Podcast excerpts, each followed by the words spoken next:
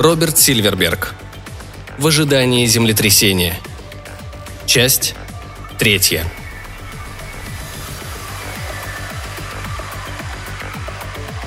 Он летел на север.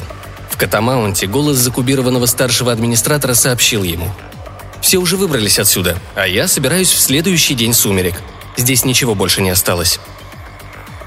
В Йеллоулифе закубированный биолог говорил о генетической тенденции, о чуждых генах. Сандис Мишигас кубов не было, но на центральной площади Морриси обнаружил около двух десятков лежавших в беспорядке скелетов. Неужели жертвоприношение? А может, массовое убийство в последние часы жизни города? Морриси собрал кости и зарыл их во влажной, пористой желтоватой почве. На это ушел весь день. Потом он продолжил полет, останавливаясь в каждом из городов, пока не добрался до арки. И где бы он ни приземлялся, всюду видел одно и то же.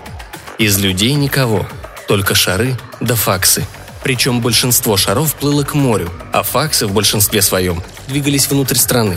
И всюду, где только было можно, он включал видеоинформаторы, но ничего, кроме того, что все уехали, узнать не удалось.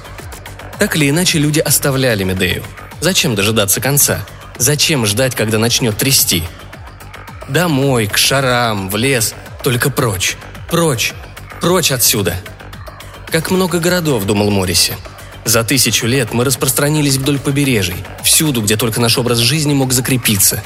Изумленно взирая на блистающее небо, на близнецы солнца, на странные существа, мы построили всюду исследовательских станций. Но со временем мы потеряли цель нашего прихода сюда, которая в самом начале была определена как чисто исследовательская. Несмотря на это, мы продолжали оставаться, продолжали все портить. Мы сами стали медейцами, а Медею превратили в безумное подобие Земли. Потом, обнаружив, что все впустую, что стоит этому миру лишь повести плечом, и мы вылетим из него как пробка, мы испугались, собрали вещички и покинули этот мир. «Грустно», — подумал он. «Грустно и глупо».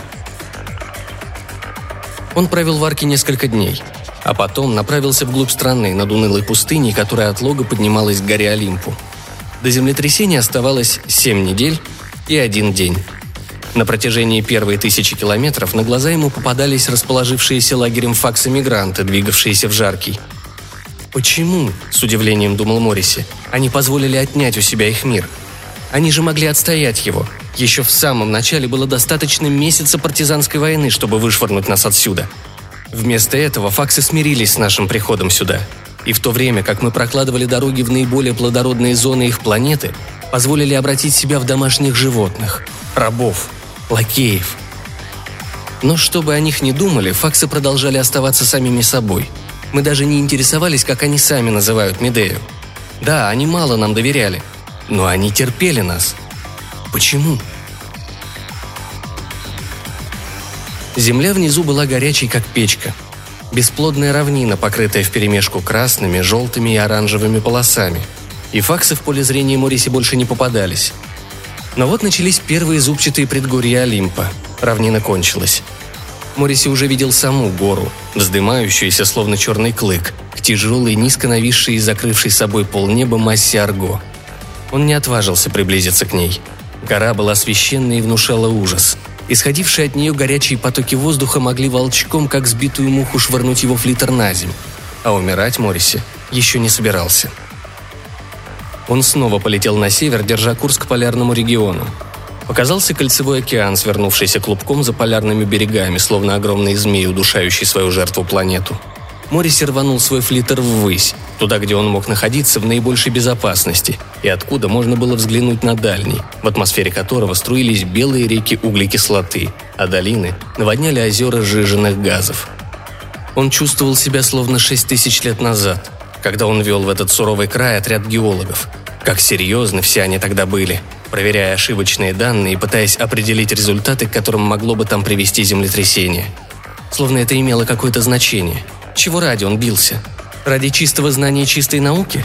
Возможно. Но каким несерьезным казалось ему все это сейчас?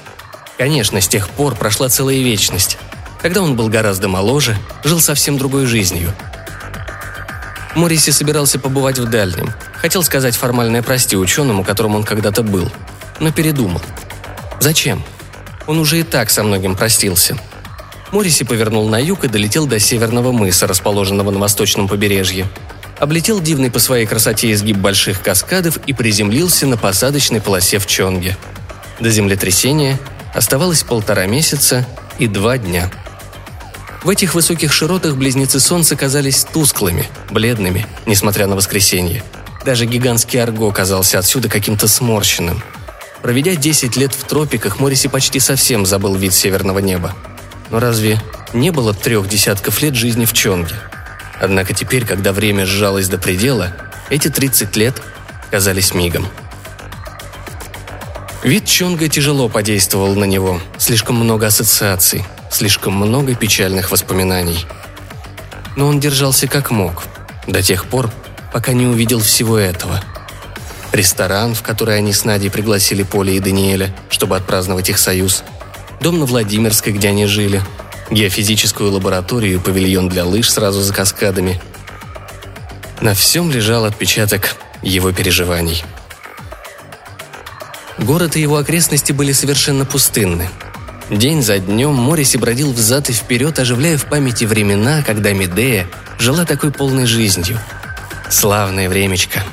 О том, что землетрясение произойдет, знали все, вплоть до часа – но никто не придавал этому значения, кроме разных чудаков и невротиков. Никто о нем не вспоминал. Но вдруг все сразу вспомнили. И вокруг все резко изменилось. В Чонге Мориси не стал смотреть кубы. Сам город, каскады серебристых горячих крыш которого излучали сияние, казался ему огромным кубом, буквально кричащим о том, что здесь с ним когда-то происходило. Когда стало совсем не в моготу, он решил продолжить полет и отправиться дальше на юг – огибая по кривой восточное побережье. До землетрясения оставалось 4 недели и один день. Его первой остановкой был остров Медитации, служивший своеобразным трамплином для тех, кто хотел повидать расположенные в дальнем причудливые и постоянно обновляющиеся ледяные скульптуры Вирджила Одума. Миллиард лет назад прибыли сюда четверо новобрачных и уехали, смеясь и обнимаясь на аэросанях, чтобы увидеть одно из чудес искусства, которыми славилась Медея. Мориси нашел будку, где они останавливались. Она совсем потеряла вид, крыша ее покосилась. Он подумал было провести на острове медитации ночь, однако через час уже покинул его. Пролетая над тропиками, он снова видел десятки шаров, плывущих по воздуху в сторону океана, и факсов, влекомых вглубь материка непонятным ему ритуальным чувством. Три недели, два дня – Пять часов. Он летел теперь совсем низко. Факсы спаривались прямо у него на глазах. Это поразило его. Какая, однако, похоть перед лицом грядущего бедствия. Была ли это непреодолимая сила гона, заставлявшая их спариваться? Был ли у новорожденных какой-либо шанс выжить? Не лучше ли было их матерям столь опасное время иметь пустые чрева? О землетрясении знали все. И тем не менее... Морисе это казалось безумием. Но вдруг его осенило. Вид этих факсов помог ему увидеть туземное население изнутри, и он хотя бы на первое время нашел объяснение тому, что они творили. Морриси по-новому взглянул на их терпение, их спокойствие, их терпимость ко всему, что им пришлось вынести. Да и как им не спариваться? Они ожидали этого землетрясения. Для них оно не было катастрофой. Святой миг, момент очищения. Вот чем это для них было. Как бы он хотел обсудить это сейчас с Дайнувом, он внезапно почувствовал искушение вернуться в дюны, разыскать старого факса и проверить на нем версию, которая у него только что возникла. Но сначала в порт Медею. Восточное побережье осваивалось самым первым, поэтому плотность заселения здесь была очень большой. Первые две колонии, воздушная гавань и сам город Медея, давно срослись в урбанистическое образование, которое радиально расходилось из порт Медеи – Приближаясь к нему с севера, Морриси еще издалека мог видеть гигантский полуостров, на котором во все стороны раскинулись и порт Медея, и ее пригороды. Тропическая жара волнами окутывала маленький флитер Морриси, направляющийся к этому ужасающему, отвратительному бетонному спруту. Дайнуф оказался прав. В порт Медеи действительно стояли звездные корабли, целых четыре. Безумное расточительство. Почему их не использовали при эвакуации? Были ли они оставлены для иммигрантов, которые не решились уйти с похотливыми факсами или предаться душою шарам? Об этом он никогда не узнает. Он поднялся в один из кораблей и сказал «Распорядительную дирекцию». «К вашим услугам», — ответил бесплотный голос. «Пожалуйста, рапорт о состоянии корабля. Можете совершить полет на Землю?» «Горючим заправлены. Техника в порядке». «А экипировка для усыпления?» «Все в рабочем состоянии». Морриси прикинул свои возможные последующие действия. «Это ведь так легко», — подумал он. «Улечься, заснуть, а корабль пусть несет тебя к земле». Так легко, так просто и так бесполезно. «Сколько вам потребуется времени для обеспечения взлета?» – спросил он. «160 минут после приказания». «Считайте, что приказание вы получили. Сделайте отметку и взлетайте. Пункт назначения – Земля. И примите следующие сообщения. Медея говорит «до свидания». Надеюсь, этот корабль еще пригодится. Искренне ваш Даниэль Ф. Морриси. Дата – день землетрясения минус две недели, один день и семь часов. Подтверждаю. Подготовка к отправке началась. «Хорошего полета», — сказал Морриси звездолету. Он поднялся во второй корабль и отдал ему точно такое же приказание. То же самое сделал в третьем. Помедлил перед тем, как войти в последний — гадая, не осталось ли кого из колонистов, кто, быть может, именно сейчас отчаянно спешит к порт Медеи, чтобы взойти на борт одного из этих кораблей, прежде чем разразится катастрофа.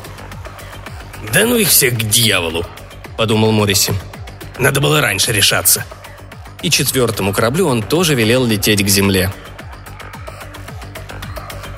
На обратном пути в город он увидел, как с интервалом в несколько минут четыре яркие полосы света прочертили небесную вышину – как чуть помедлив и резко выделяясь на темном фоне громады Арго, они быстро устремились в окрашенные утреннюю зарею небеса. Через 61 год они опустятся на изумленную землю с грузом в ноль человек. Будет о чем потолковать любителям загадочных историй. Как же, еще одна великая тайна космоса – полет пустых кораблей. Со странным чувством выполненного долга он покинул порт Медею и полетел вдоль побережья к прилизанному курорту Мадагазара, где когда-то развлекалась элита Медеи, наслаждаясь тропической роскошью. Мориси всегда посмеивался над этим теплым местечком, но поскольку все там было в целости и сохранности, все действовало с безукоризненной точностью, Мориси решил немного побаловать себя. Он обходил винные подвалы лучших отелей, завтракал на бочках с охлажденным кавьяром, нежился в лучах солнца, купался в соке гвоздики и почти ни о чем не думал. За день до землетрясения он полетел обратно, на дюны под Арго. «Значит, ты решил не возвращаться?» — сказал Дайнов. Мориси решительно тряхнул головой. «Земля никогда не была моим домом. Медея — вот мой дом. В него я и вернулся. А потом сюда, потому что это место стало моим последним пристанищем. Я рад, что ты все еще здесь, Дайнув. «А куда мне деваться?» – ответил Факс. «Все ваши движутся сейчас вглубь материка. По-моему, чтобы быть ближе к священной горе, когда наступит конец. Это так?» «Так». «А ты почему не с ними?» «Это ведь и мой дом. Времени осталось так мало, что мне уже все равно, где я буду, когда начнет трясти. Но скажи мне лучше, друг Морриси, летал ты не зря. Не зря. Что ты видел? Что узнал? Я видел Медею всю целиком, сказал Морриси. Я даже не подозревал, как много мы у вас отхватили. Под конец мы осели всюду, где только было можно, скажи. А вы не произнесли ни слова. Вы стояли и смотрели, как мы распространяемся по всей стране. Факс молчал. «Теперь я все понимаю», — сказал Морриси.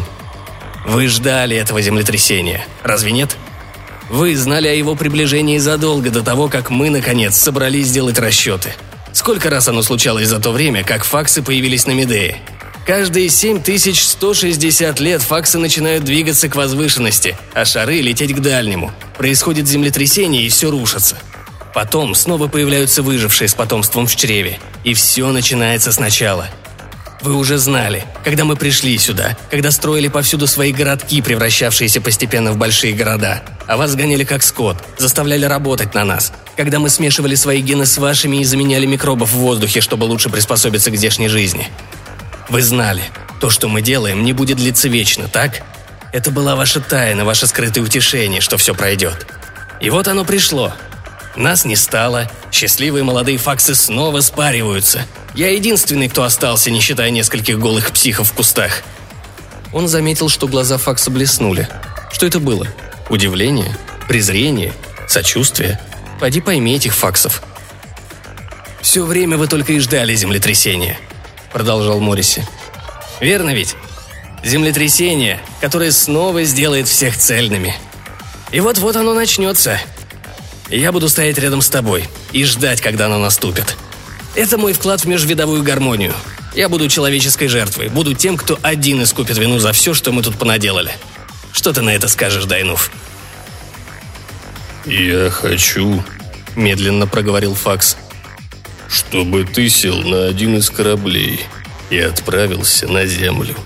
Твоя смерть не доставит мне удовольствия». Мориси кивнул. «Я минут через пять вернусь», — сказал он и направился в свой домик. Кубы Нади, Поля и Даниэля лежали рядом с экраном. Он годами их не трогал. Но сейчас опустил в прорезь, и на экране появились три человека, которые были ему дороже всего во Вселенной. Они улыбнулись ему, и Даниэль радушно поздоровался. Поль подмигнул, а Надя послала воздушный поцелуй. «Здесь почти все закончено», — сказал Морриси. «Сегодня день землетрясения. Я только хотел попрощаться. Я хотел лишь сказать, что люблю вас. И скоро буду вместе с вами». «Дэн», — сказала Надя. «Не надо ничего говорить. Я знаю, что вас здесь нет. Мне просто хотелось увидеть всех напоследок. И я счастлив». Он вынул кубы, вынес их в сад и осторожно зарыл в мягкую сырую землю. Факс невозмутимо наблюдал за ним. «Дайнув», — сказал Морриси. «Еще один вопрос. Последний». «Я слушаю», все те годы, что мы прожили на Медее, нам никак не удавалось узнать, как вы называете ваш мир. Как бы мы ни пытались, нам всегда отвечали, что это табу. И даже если удавалось кого-нибудь уговорить, другие начисто опровергали сказанное. Но сейчас, когда конец близко, я прошу тебя как о последней милости. Скажи мне, как вы называете ваш мир? Пожалуйста, мне нужно знать. Мы зовем его Санун, сказал старый факс. «Санун? В самом деле?» «В самом деле», — подтвердил факс. «Что это значит?» «Да просто мир», — сказал Дайнув. «Что еще?»